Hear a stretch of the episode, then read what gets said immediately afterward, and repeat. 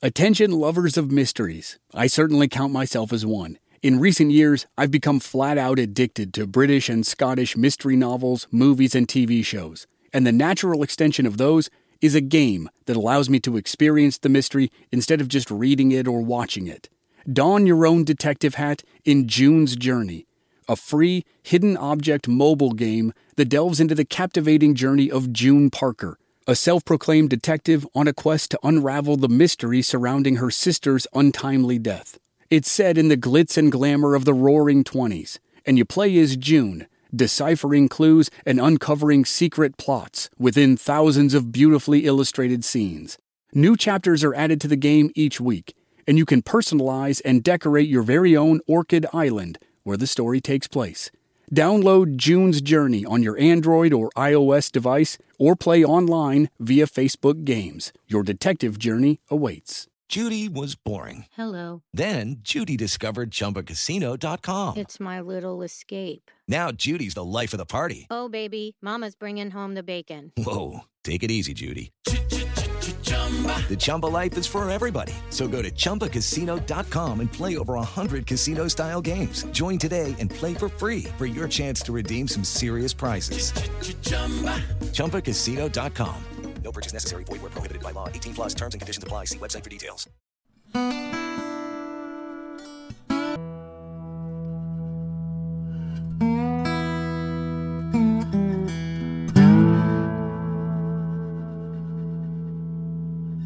Welcome to the final episode of Season 2. I have a pair of interviews for you in this episode, so it's going to be a supersized show to wrap things up. But before I introduce my guests, I have a quick programming note. At the end of episode 5, I said there would be an announcement about a special limited series coming out this fall. Well, I've changed the plan slightly. I've decided to go bigger with it. I'm starting a whole new show called Infamous America. It's devoted to stories of some of the wildest, craziest, and darkest chapters in American history. You'll probably know the basics of some of these, but I guarantee you don't know the full story. We're coming right out of the gate with the Salem witch trials for season one. Throughout October, you'll hear the tale of an infamous event that still lives on today. I promise you, this isn't the quick, watered down version you read about in history class. Now, with that said, here are the last two interviews about Tombstone. First up is Don Taylor, the city historian of Tombstone.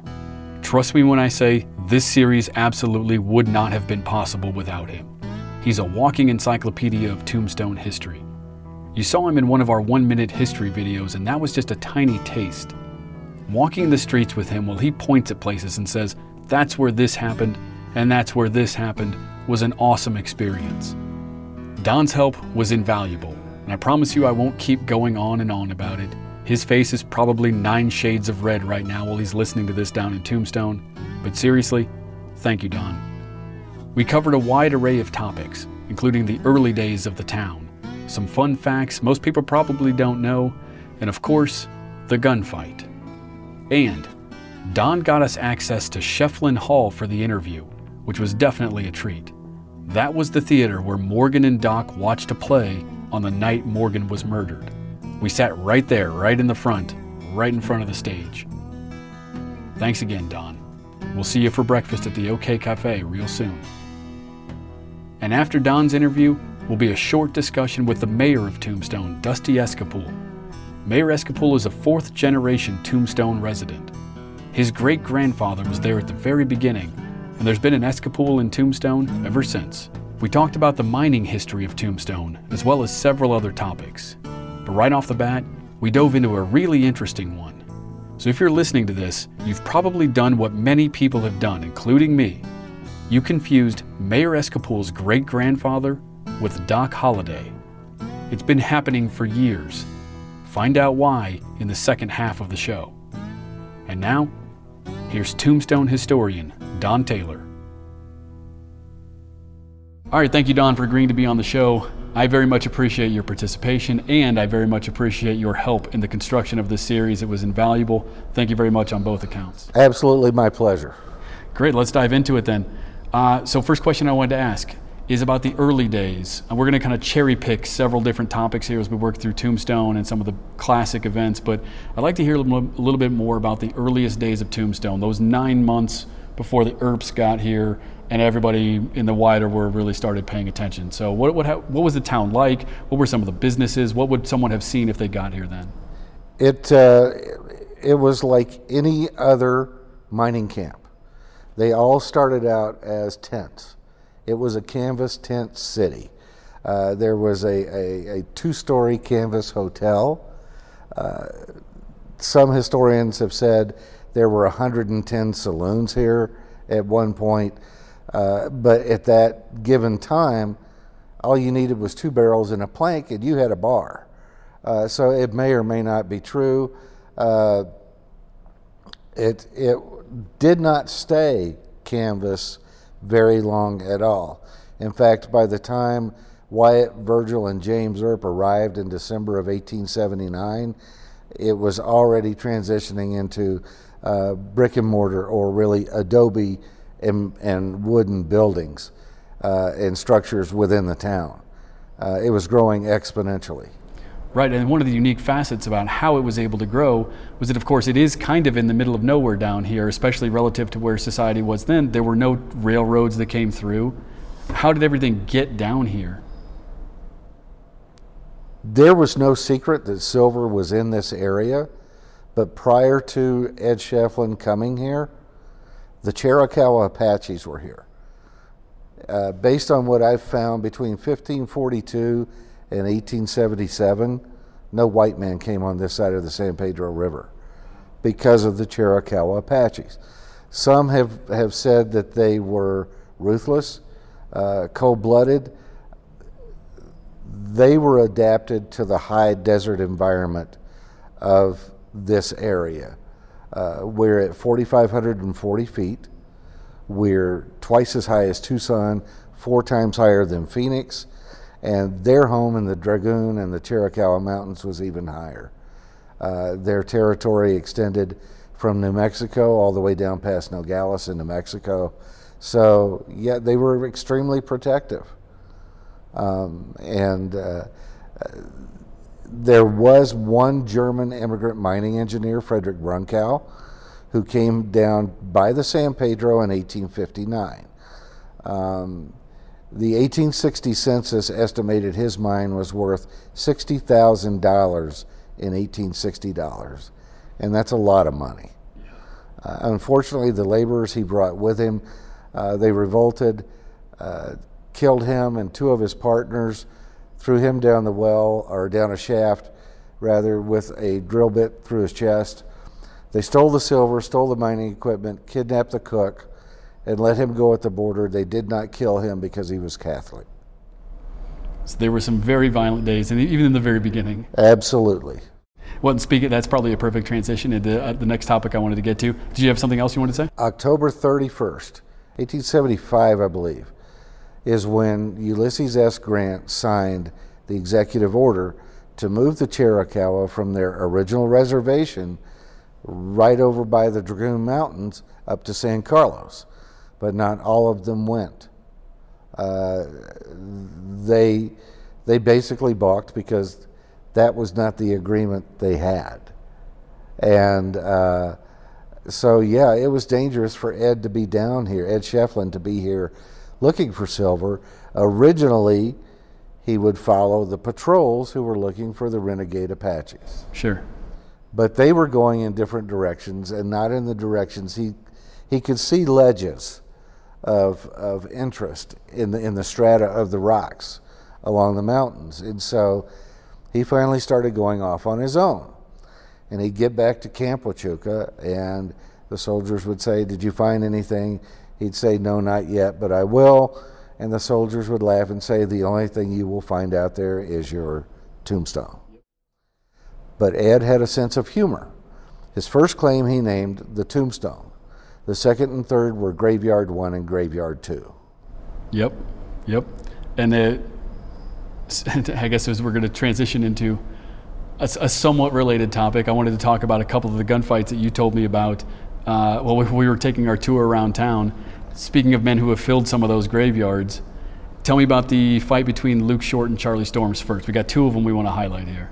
The Earp brothers came to Tombstone with the dreams of opening a stagecoach line. They bought a stagecoach on the way to Tombstone. When they got here, there were already two stagecoach lines in business, and they were in a price war. So they simply sold uh, the the stagecoach they had purchased, and went. Virgil went back to being the U.S. Deputy Marshal. Wyatt became the Wells Fargo shotgun guard. James became a bartender again. But Wyatt eased his way into gambling games and running and controlling interest in the gambling games. So he brought Luke Short, Bat Masterson in from Dodge City, and they dealt Faro for him. And one night, Luke Short and another gambler named Charlie Storms got into it. They stepped out on Fifth Street between Allen and Fremont, and bang, Luke Short shot him right through the heart. Uh, Dr. Goodfellow, when he was conducting the autopsy, noticed that uh, Storm's handkerchief in the breast pocket of his jacket was actually pulled down into the wound. As he pulled the handkerchief out, the bullet fell out and it was pristine. Really? And the handkerchief was made out of silk. And that was the first indication Dr. Goodfellow had that silk may have bulletproof properties. And through other autopsies over the years, he discovered uh, uh, Billy Grounds that we saw yesterday at Boot Hill. He was killed out at a ranch nearby, uh, shot by Billy Breakenridge with a double barrel shotgun and double aught buckshot. And as, as Goodfellow undid the neckerchief around his neck, out fell the buckshot pellets. They had not penetrated his neck. Really? He wrote a paper in 1885 that was published about silk being a bulletproof fa- uh, fabric, and later on, that paper was read by the gentleman that went on to invent the bulletproof vest. He saw that article, went to uh, uh, Eastern Europe, and had a four ply silk fabric woven for him there, and that's what he constructed to be the first bulletproof vest. It was uh, uh, demonstrated in Chicago. He put it on and had uh, the police chief shoot him with a 32 from 10 feet away, and the bullet just bounced off. So a doctor in Tombstone led directly to the creation of the bulletproof vest. Absolutely. Oh, fantastic! That's an unexpected, an unexpected result. So let's go on to gunfight number two. So Frank Leslie, this is Frank Leslie versus Billy Claiborne, and Frank Leslie seems like he was a quintessential cool customer in the Old West. Frank Leslie came to Tombstone as Captain Frank Leslie. He had no commission. He had been a scout. Uh, and uh, he idolized Wyatt Earp. Once he got here, he started dressed like him, went to work for him. But after Wyatt left town, Frank stayed. And he kept dealing faro and, and tending bar in the Oriental Saloon. And one day there was a political discussion going on between two men, and Billy Claiborne was drunk. He interrupted on several occasions these men tried to, to hold their discussion, and finally Frank Leslie threw him out. Well, Billy went and grabbed a Winchester, and right outside the Oriental was a fruit stand. And so he's crouched down behind the fruit stand, waiting for Leslie to come out the front door. People saw him and went in and told Leslie that he was out there waiting on him. And Leslie just simply grabbed his pistol, walked out the side door in the back, stood right on the sidewalk, and hollered, Hey, Billy. Claiborne turned around and fired twice. Leslie fired twice and hit Claiborne right between the heart and never lost his cigarette. It stayed lit and he kept puffing until the deputy came and took his pistol. And of course, he was exonerated. It was self defense. Yeah, cool customer. And if I'm not mistaken, he had a fondness for buckskin. Was that correct too? Is that part of the legend, or is it, do we know if that's true? They, That's how he was dressed when he got here. Having been an Army Scout, he played the whole, the whole row, role of having the, the, the buckskin outfit. But that soon changed as soon as he met Wyatt Earp. Sure, sure. So while we're talking about Wyatt Earp and gunfights, obviously we have to go to the kind of granddaddy of them all. So the audience has heard the whole series at this point. They've heard, you know, the basic version of the gunfight at the OK Corral. What are the most common misconceptions about that gunfight? And I'm sure there are a slew of them, especially if you've been watching all the films over the years. But what are the what are the most popular ones? We don't have to get into every scene of every movie because certainly there are some outlandish recreations of it. But what are the most popular reconceptions that you hear as the city historian of Tombstone? Back in the old west, most gunfights most gunfights were usually one on one. Nine out of ten times they were so drunk they never hit each other. They shoot all their bullets and then realize how close they came to dying, shake hands, and keep drinking again. This was basically a small skirmish. It was a battle on public streets. In fact, for 50 years, that gunfight was called the street fight on Fremont or the Fremont street fight, uh, not the gunfight at the OK Corral because it never happened at the OK Corral.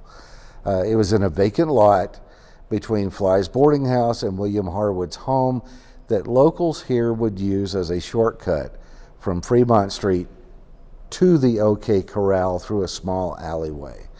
Um, that day it was cloudy, cold, blowing rain and snow. Not the beautiful sunshiny day it always is in Hollywood. Uh, Virgil was in his shirt sleeves. Frank McLaury was wearing overalls not very gunfighterish. Uh, none of the Earps had holsters. When Behan said he had disarmed the cowboys, Virgil and Morgan put theirs in their pants, cross draw style. Right.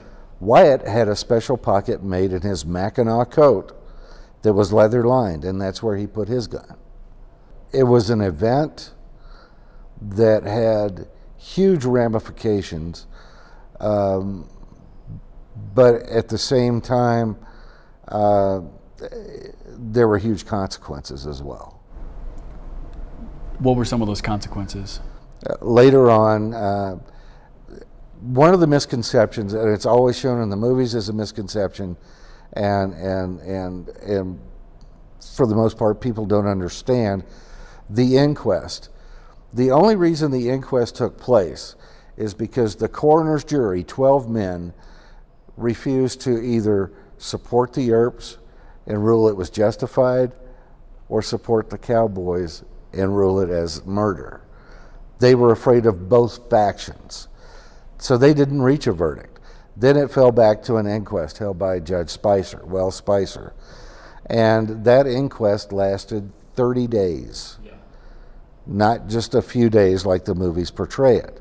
Anybody who was anybody that saw anything testified.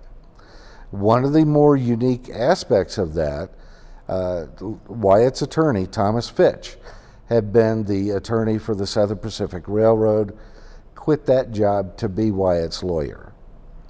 Who paid him, we don't know. Uh, Wyatt didn't have that kind of money then. Right.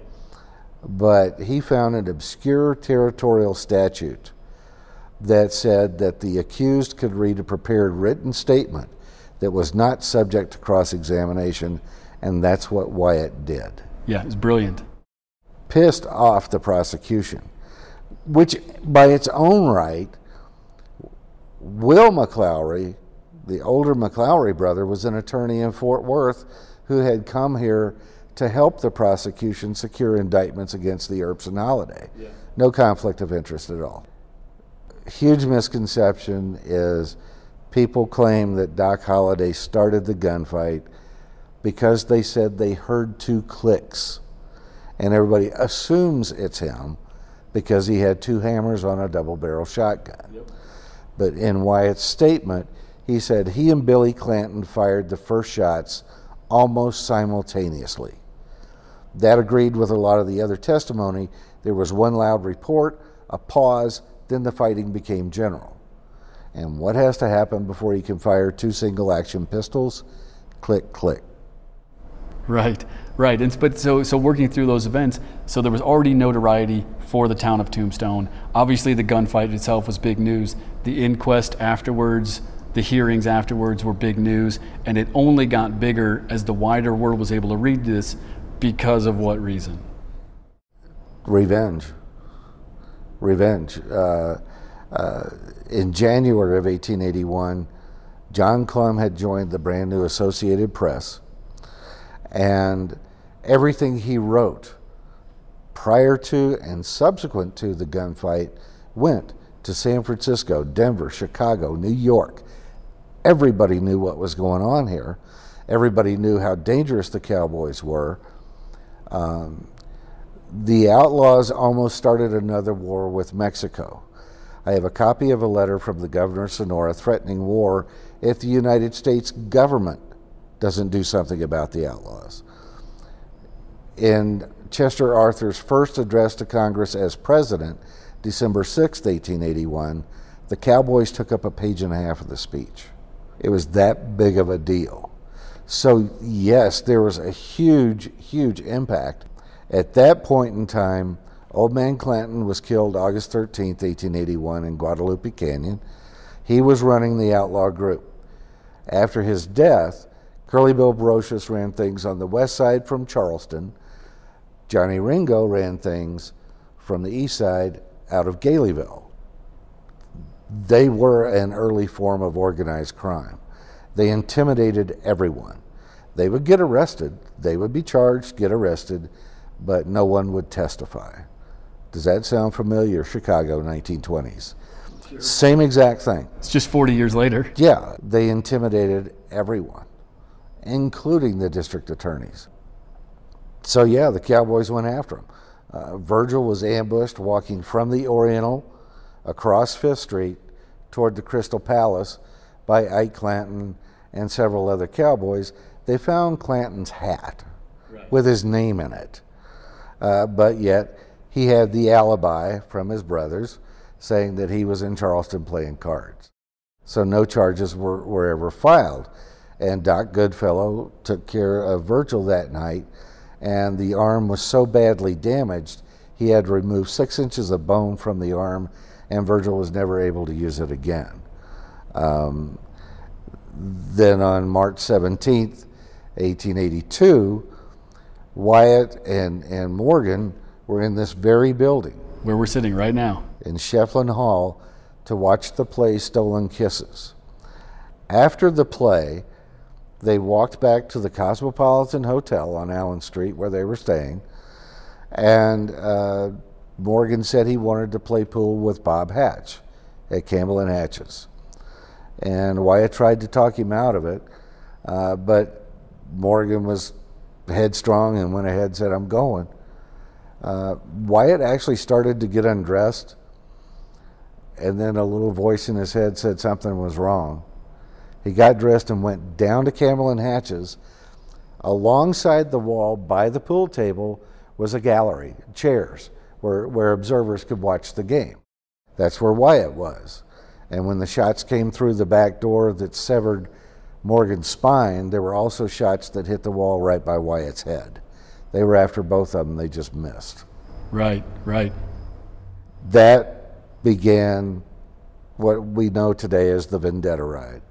And Wyatt killed Curly Bill Brocious, Indian Charlie, Florentine Cruz, and, and uh, Frank Stillwell. Uh, Stillwell was the first. He killed him at the train station in Tucson um, as they were putting Virgil on the train. Um, and another point that, that people misunderstand a lot James took the body of Morgan back to Colton, California on one day. The next day is when Wyatt took Virgil and the wives up to the train station in Tucson uh, it, for them to go to Colton, California. He knew he couldn't protect Virgil in town, uh, so he had him leave. In the meantime, the youngest brother, Warren, had joined them here in Tombstone. He had been here, left, came back for the Vendetta ride, and then left again when they left in April. But yeah, there was two different nights and two different trains, not all at the same time that they left. A lot of people try to make out that, that Wyatt basically just committed murder, killed him on cold blood. He was a U.S. Deputy Marshal. He had warrants in his saddlebag. They may have been blank, but there were warrants in his saddlebag. Uh, ironically, as he left town, one of the judges told him here that the only way he would get justice is if you leave him in the brush. And he did. Right. However, an eye for an eye was an accepted practice in the 19th century. So once that news and that that classic Greek drama exploded throughout the newspapers across the country, and he got his revenge, he was a rock star. He was known everywhere. It was a celebrity he would not want later on in his life, but yeah, he was he was called upon later on on, on uh, one occasion to go back to Dodge City Yeah. for Luke Short, Yeah. and uh, Bat Masterson was there. So was several several other gunfighters showed up, and they were known as the Dodge City Peace Commission, and uh, it's one of the most famous photos. Uh, but yeah, it's uh, it was something that haunted him all of his life. Yeah, I thought that was one of the more interesting points of, of Casey Tefertiller's book, who at this by this point the audience will know was a major source of information for this series. That he said that Wyatt never understood why everyone cared so much about this stuff. It was pretty normal to him. His brothers were attacked. All of the things that happened here, he needed to go find these people and get revenge on them. He couldn't understand why the rest of the world was so fascinated with it and why he became a celebrity for it. He was the only Earp brother that was never shot. He had no explanation for that. Um, he did dictate an autobiography, which unfortunately, the publication of it's been very limited. Uh, it, it's poorly written. Uh, but in it, it's almost like he's talking about a guardian angel on his shoulder, uh, but it was really more like a sixth sense, which obviously they didn't have that phrase back then or that terminology. But yeah, he knew where the danger was and when it was going to strike, and he always seemed to avoid it. And I think that haunted him as well, knowing that he was the only brother not shot, and knowing that, uh, again, James did not participate in any of the gunfight uh, or the vendetta ride or any law enforcement. Uh, he was wounded in the Civil War. I've never really been able to find out specifically what it was. I believe it was a shoulder wound that kept him from pursuing the family business, if you will, of law enforcement. Right. And uh, I, I read one account where he did come running up the street after the gunfight with a shotgun in his hand. Uh, whether that was true or not, I don't know. Great. Well, let's let's let's move on. I think we've done a, a, great job covering a lot of those different types of things with the Earps and the OK Corral. There's two more topics that I want to get to before we kind of wrap it up with a fun one. Um, as I mentioned before we turn on the microphones, when we were Deadwood a couple months ago, I found it interesting the, the similarities between the two towns. Deadwood went through two devastating fires. So did Tombstone. So as we really make a hard pivot here away from the Earps and the OK Corral and the really famous stuff, tell me about the destruction that happened when the two fires tore through uh, Tombstone in the in the early 1880s. That's what's so great about Tombstone, Arizona, is it's got so many stories. The town itself has its own story. Wyatt Earp lived here for 28 months. That's it. Yeah. Tombstone existed before and long after Wyatt Earp left. Uh, 28 critical months in Tombstone and Cochise County history, but yeah, it was just over two years. In June of 1881, uh, right outside a saloon between 5th and 6th, uh, a bartender went to check a barrel of whiskey to see if it had soured. And unfortunately, he stuck his head in the barrel with a lit cigar in his mouth, and boom, it blew up. It did not kill him. He survived, and yes, he joined the fire department after that, but it basically destroyed the main part of the downtown business district on Allen Street. One of the most fascinating things about this is the town was rebuilt in 90 days. As the timbers were still smoldering, they were sorting the adobe bricks as to which ones they could reuse and which ones they couldn't. But there was so much money here. Uh, $37 million in 1880 dollars worth of silver was mined here in the first mining boom. That's $825 million today. So, uh, and interestingly enough, the railroad didn't come here till 1903. So all these building supplies, all the luxuries, all the toys, all the fashions, all the food, all the whiskey was brought here by wagon. Again, because there was so much money here. Right. So they quick. There was there were no. There's no way that a, a little fire like that was going to let was going to stop Absolutely not. And again, the place was rebuilt bigger and better. After the second fire, the second fire started in the water closet of the Tivoli Hotel, which was a small hotel behind the Grand, the Grand Hotel, right in the middle of Allen Street. Um, how it started, we're not really sure. But again, it blew more or less northward towards Schieffelin Hall, the Gird Block, the Miners Exchange, all of that.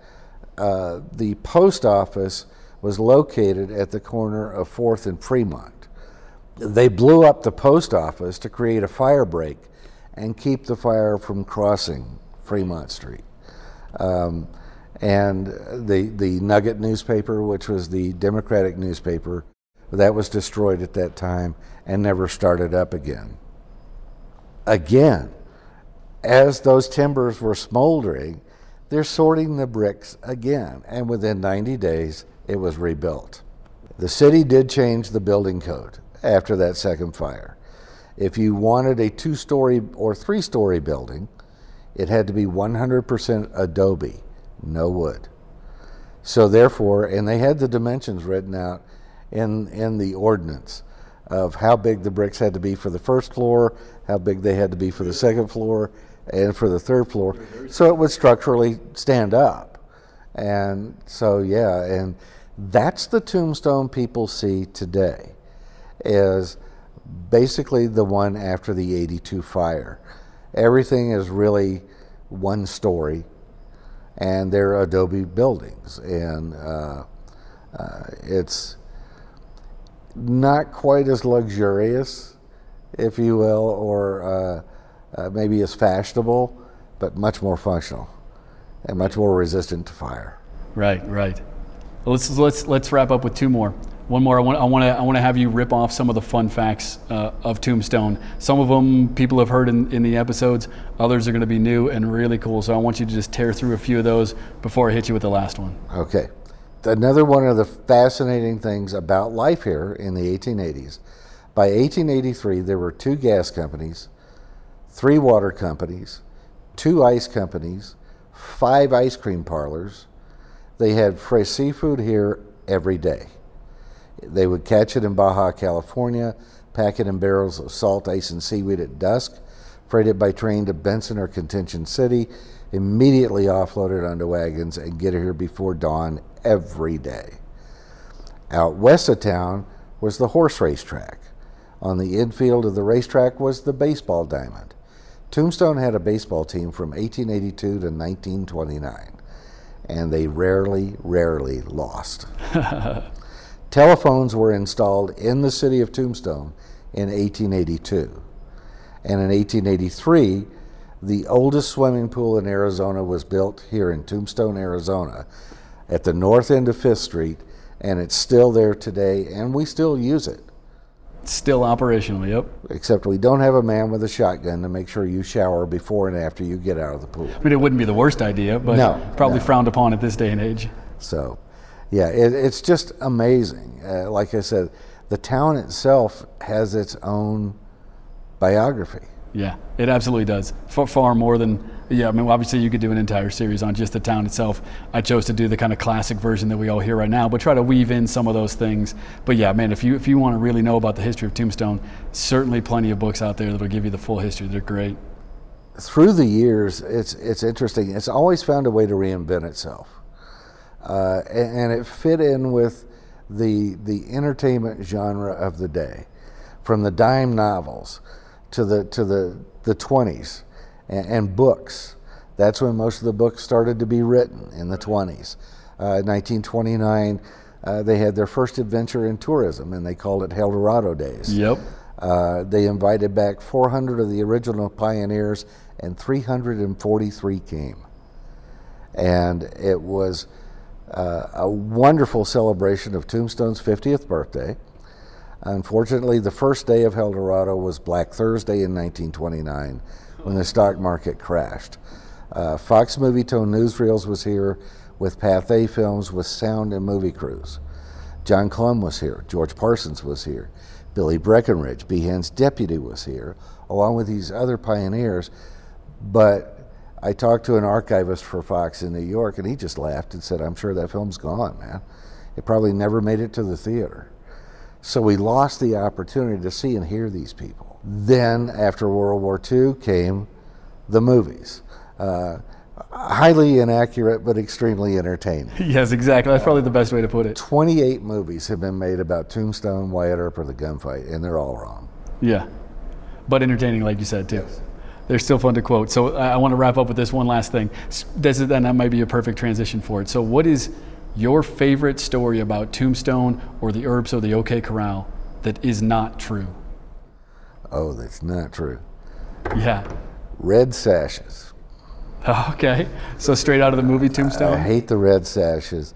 Kevin Jarre found an Oscar Wilde quote, and it said that the American cowboys were like the pirates of the prairie. He gave them red sashes, and we've been stuck with it ever since. You know, I kind of wondered about that as, as I as I recently recently rewatched the movie again for the fun of it and kind of remember how they did certain things. I started. I obviously the red sashes are a big thing, and having worked in the film industry for several years previously, I started thinking, okay, if I was a screenwriter, and I had to identify who these people were to the audience, and one of the classic problems of the actual time period was you couldn't identify one of these cowboy outlaws. They looked just like everybody else. So if there were a lot of them populating this town and I needed an audience to know immediately who these cowboys were, I would give them some kind of identifying feature like a red sash. So that's that's how I assumed If- that if- whole thing came to be. If they had done it, um, if they had portrayed the, the, the population as they really were, the business people uptown dressed to the nines, man. I mean, uh, because the Earp brothers were gamblers and, and interests were primary interests were gambling games, they wore black shirts, white ties, black hats, black you know white shirts, the whole thing. That's what gamblers wore. Doc Holliday was a professional man. He was a dentist. He wore uh, charcoal gray, pastel colored shirts. He never dressed as a gambler because he was a dentist. He was a professional man. But they would have, it would have been easy to tell the cowboys because they would have been dressed like cowboys. But then nobody would have believed that the population of Tombstone dressed the way they did. I mean, they had every fashion, every. If it was in Paris or in San Francisco, it was here. Again, there was that much money. So yeah, I think we'll probably wrap it up there. Thank you very much for your time and for all your help again with the entire series. Absolutely, I'm sure we'll be talking to you again down the road. Great. We're looking forward to it. And now, here's the mayor of Tombstone, Dusty Escapule. All right, Mayor Escapule, thank you very much for joining the show. We appreciate you taking the time to talk about your family history and some tomb- Tombstone history. Well, it's my pleasure. It's, I, I appreciate you folks coming down and taking the time to, to look into Tombstone's history, my history. Uh, you know, as, as you probably have heard, I'm fourth generation native of Tombstone. My great granddad, uh, John Escapule, which you may have also heard, was uh, has often been mistaken as John Doc Holliday. Yeah, Uh, So uh, it, they look very much alike. Right. And uh, there was he was published for years as uh, Doc Holliday, and in fact, it was uh, the uh, the historian at the time, who's uh, Ben Traywick, discovered, hey, this is not Doc Holliday. This is John Escapule, not John Holliday. So. Uh, they, they, I think they've corrected it all, but there may still be some in there. All right, yes, I thought that was one of the more fascinating, uh, I guess, mistaken identities that I started that I started learning about when I started doing research here. I, like everyone, had seen this photo of who I thought was Doc Holliday. If you do a search right now online, I'm sure many of our listeners have done this search to see what Doc Holliday looked like. One of the first pictures that will come up is your great grandfather, actually, and it was somehow a piece of mistaken history in the Tucson Library or Tucson Archives or I'm something. not, I'm not sure where it uh, originated from. However, uh, it was a, as a fly photo uh, that CS Fly took, uh, and I think it was maybe even a photo that included my great grandmother and my great uncle John. Okay. Uh, so uh, they, um, you know, it, it's they just cropped that part out, and it looked just pretty much like Doc Holliday. Right, right. Yeah. So uh, and nobody really caught it. As I say, Ben Traywick caught it. Uh, uh, Ben's very astute, and uh, an excellent historian, as is Don is. So Right. um, Yeah, we'll try. We'll try to post a picture of your great grandfather along with some of our content, so people can see exactly who we're talking about. I guarantee when they see the photo, they'll think, "Oh yeah, I thought for years that was Doc Holliday," and now Yeah. we know that it's it's Mayor Dusty Escapule's uh, great grandfather John. yeah, and One of the it's actually one great great grandfather, John Escapule. Uh, and he, uh, John Escapule was uh, he migrated here primarily because he was doing a story for the San Francisco Chronicle. Okay, yeah, I wanted to hear the story about how he got here. Yeah, he uh, he was doing a story on San, uh, the boom of the Southwest and the capture of Geronimo, Okay. and he ended up at Camp Huachuca, and this was in 1977, and that somewhere in there, and it was about the time that Ed Schieffelin had discovered one of the first major claims here in Tombstone, i.e., the, the Tombstone claim is what he named it. Sure. And uh, they became pretty good friends. My great grandfather spent about three or four months, I guess, just, you know, these are stories passed on from my great granddad to my granddad. Sure. But anyway, uh, spent some time with him, and he told my great grandfather, he's John, he says, if you want to go finish your story, do what you're doing, you come back through, I'll have it all. We should be in the shape where I give you a contract. And he gave him a contract to, to haul timber in from the Chuka Mountains, the, the Chiricahua Mountains, and the Dragoon Mountains for the mines. Okay. And uh, so my great grandfather went back to California, liquidated everything he had there, bought a bunch of mules and necessary equipment, came back, and that was uh, that was in 1878, I think, is when he actually ended up back here. So his so his first major job here in Tombstone was working with or for. he had a Schieffelin contract with with that uh, with that Schieffelin, and uh, as, as I said, Ed Schieffelin had the first major strike was the Tombstone, and then they hit another one. They called it the Graveyard, and uh, and actually. To talk about the mines a little bit, they really thought that they'd mined them out. They thought, as in the mining terms, it petered out. This Right. vein, this vein had, uh, had died. So they were getting close to actually pulling out and saying, "That's it. We can't continue on." And then this is the story that I that's been passed down. Sure. Uh, Ed Schieffelin and his brother Al Schieffelin were out and they were hunting, but Al, Al Schieffelin had the gun, Ed had the pick, and he's always he's always prospecting. And I guess about the time Al had shot a deer, well, Ed said he stuck his pick into this, what the richest claim he'd ever seen, and he says, "Hey, Al, look what a lucky cuss I am." And they named it the Lucky Cuss Mine, and it was the first major producing mine in the Tombstone district. And it was actually mined clear up into the 30s. Uh, my my great uncle uh, Joe was uh, was the mine foreman for this company that uh, that mined it. So that and then there was a number of other mines that. uh, Yeah, yeah. I've- read about several others that popped up both through the Schieffelin family and obviously other people who came in. Well, down. yeah, and you know, they had the next one he did was the Tough Nut, and he always said there was always a reason why he named it. Yeah, they always had really particular interesting name. Uh, the Tough Nut mine, which is fairly close to the Lucky Cuss, it's on pretty, it's on a different kind of a, uh, geological structure, but um, he he said, "Boy, this has been a tough nut to crack," so he called it the Tough Nut. Right. And then he had another one. Well, this claim is good enough, so he called it the Good Enough Mine. They had another. There was another set of claims back south of us that was, um, which ended up being the contention in the Grand Central, and Schieffelin had staked those claims, and then they got into a legal battle as to who the owner was because there were some other fellows came in, they staked it, and so they ended up and they divided the claim into two claims. One was called the Grand Central, which these other fellows ended up with, and Schieffelin had the contention mine. And he named it the contention because of the contention that he had in keeping the mine. So, yeah, exactly. but, the legal uh, battle for it.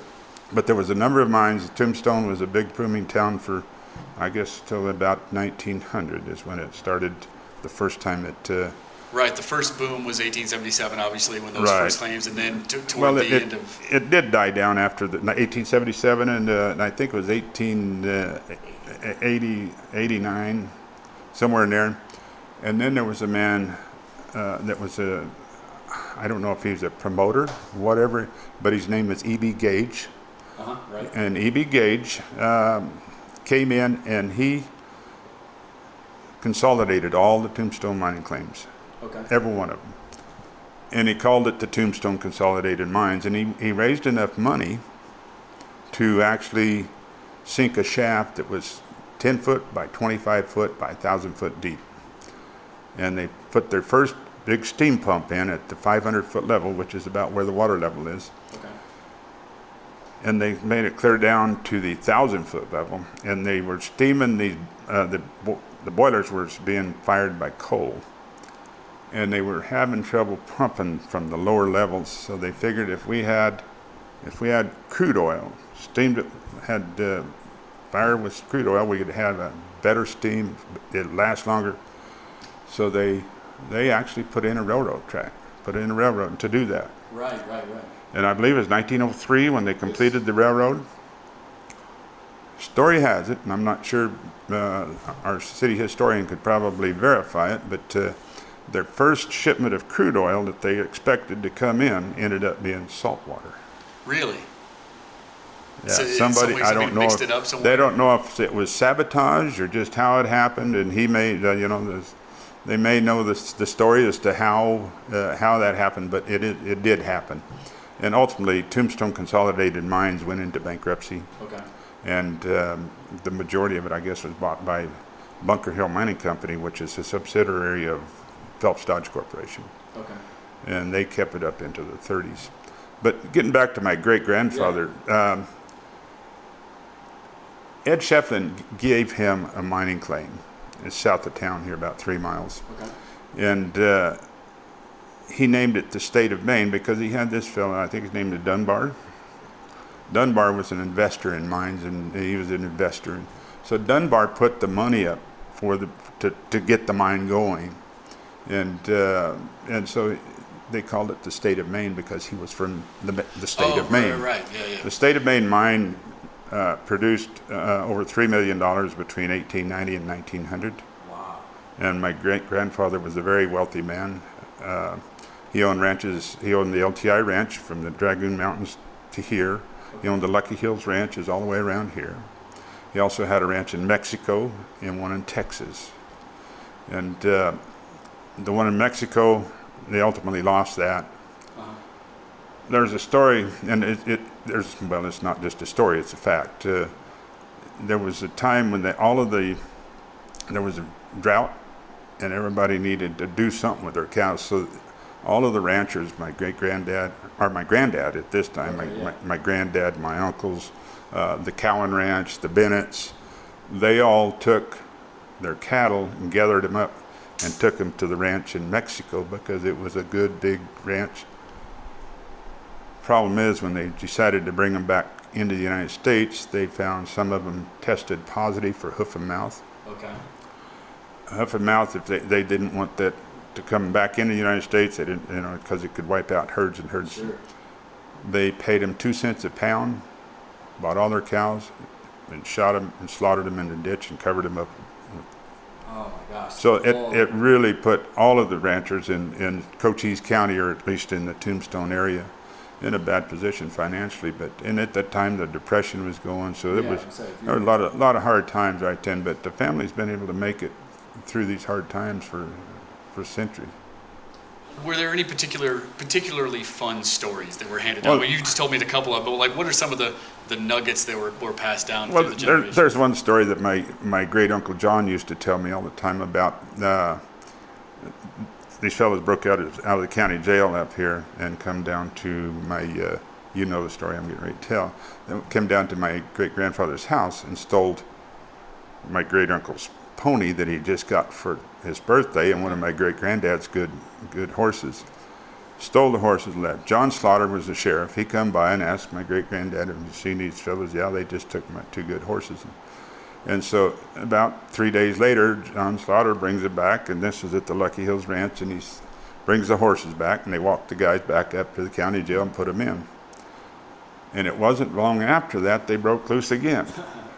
This time they go back down and uh, stole two more horses. And when they caught him this time in the Dragoon Mountains, uh, they asked him, "How come you go to Escapule's?" He said, "Well, they got the best horses in the country. That's why we go there." yeah, keep raiding the yeah. best. yeah. So that uh, uh, that's a story that uh, was passed on for years. Another story that my granddad used to talk about during the during the 30s. Uh, a guy by the name of Walter Lombardi owned the Crystal Palace at the time. Okay. And uh, they, it was just neighbors, you know, just people. There wasn't a lot of people here, but uh, Lombardi told my granddad he was work. He rode up, he's working cows. He pulled up his horse, tied his horse up there by the Crystal Palace and went in. And Lombardi told him, "Hey, you know, better hang around. We're going to have a roulette game this afternoon." And Grandpa said, "I haven't got any money with me. I got to get back home anyway. So I'll lend you five dollars." You know, five dollars was a lot of money. And Grandpa said, ah, "All right, whatever." Well, before it was the day or the night was out, Lombardi had given him so many IOUs that he gave him the deed to the Crystal Palace. Oh my gosh. And uh, so Grandpa used to tell me this story all the time, and he says, I didn't want no gosh darn bar, and I didn't use that Sure. quite that language, but uh, He's a little more colorful about yes, he was, yeah. So he said, he, Lombardi told him, he said, well, I'll pay you back $100 a month till I pay off the debt. He says, okay. But the deed was recorded from Walter Lombardi to Ernest B. Escapule for four years and then recorded back to Walter Lombardi. And I, I, he used to tell me the story and say, yeah, yeah, sure, sure, Grandpa, sure. But I, when I had the mine going up here, uh, we, uh, we were doing a lot of research on, on, on title searches in, in various properties because it, and I, I'll talk about TDC, uh, Tombstone Development Company here in a minute, but uh, we found the deed. I said, I'll be gosh darn. So I made copies of it. And at the time, Grandpa was close to, he was close to being on his deathbed, and I took it out and I said, Is this it, Grandpa?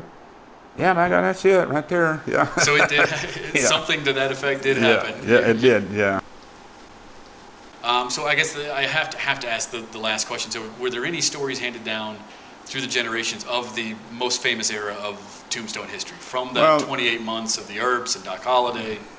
Yeah, there's a story that uh, when Billy Clanton was killed, uh, he had eighty-two dollars or something like that on him, and so according to my granddad, uh, my great granddad had hired him to break some horses, Okay. and that was the money he had just paid him for breaking those horses. Really? Yeah, the money that was in Billy Clanton's pocket. When he when he was killed at the at- Right. in the gunfight Yep, was was from your great granddad who had paid Yes. him to break some horses. right. All right. Yeah, and uh, you know, uh, my great aunt and uncle owned the OK Corral for years and years. Okay. and my great granddad died right there. What is the, at the Harwood House? Yeah. Right. Uh, he was, and my aunt and uncle lived there at the time, and they. Uh, but uh, yeah, it's where, So where your, your aunt and uncle lived at the Harwood House there, essentially right next to the vacant lot where all this happened. Where Exactly. where I was staying this morning, where we've seen been there numerous times over the last couple days. Right. That's incredible. Yeah, they lived right in that little house, and uh, that's where my great granddad passed away.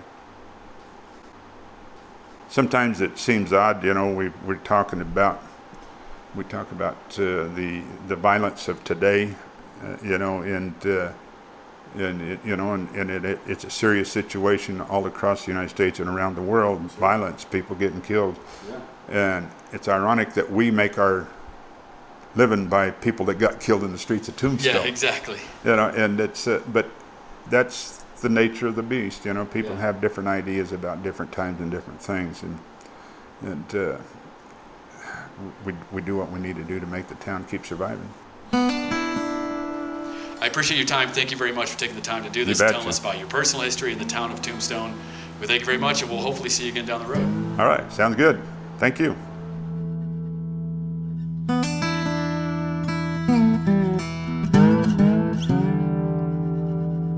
Thanks for listening. If you enjoy the show, the best way to help is to give it a rating and a review on iTunes. Our website is oldwestpodcast.com, and that's where you can find links to source material, music, and the ways to subscribe. Lastly, check out our social media pages for photos, videos, and discussions. Our Facebook page is Legends of the Old West Podcast, and our handles on Twitter and Instagram are at Old West Podcast. Thanks again.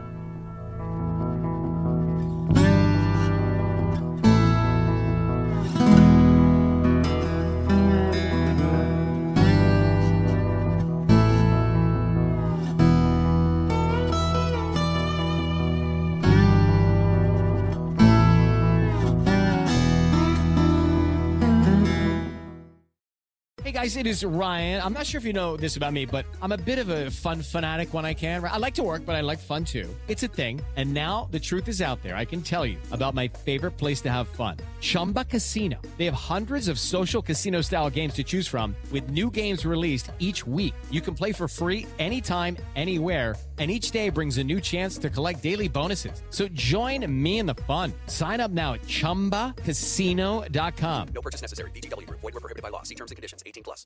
Hello, it is Ryan, and we could all use an extra bright spot in our day, couldn't we? Just to make up for things like sitting in traffic, doing the dishes, counting your steps, you know, all the mundane stuff. That is why I'm such a big fan of Chumba Casino. Chumba Casino has all your favorite social casino style games that you can play for free anytime, anywhere with daily bonuses. That should brighten your day a little. Actually, a lot. So sign up now at chumbacasino.com. That's chumbacasino.com. No purchase necessary. VGW Group. Void were prohibited by law. See terms and conditions. 18 plus. Step into the world of power, loyalty, and luck. I'm gonna make him an offer he can't refuse. With family, cannolis, and spins mean everything. Now, you wanna get mixed up in the family business. Introducing The Godfather at ChumbaCasino.com. Test your luck in the shadowy world of The Godfather slot. Someday, I will call upon you to do a service for me. Play The Godfather now at ChumbaCasino.com. Welcome to the family. No purchase necessary. VGW Group. Void where prohibited by law. 18 plus. Terms and conditions apply. Lucky Land Casino asking people, "What's the weirdest place you've gotten lucky?" Lucky? In line at the deli, I guess. Aha, in my dentist's office. More than once, actually. Do I have to say? Yes, you do. In the car before my kids' PTA meeting. Really? Yes. Excuse me, what's the weirdest place you've gotten lucky? I never win and tell. Well, there you have it. You can get lucky anywhere playing at LuckyLandSlots.com. Play for free right now. Are you feeling lucky? No purchase necessary. Void where prohibited by law. 18 plus. Terms and conditions apply. See website for details.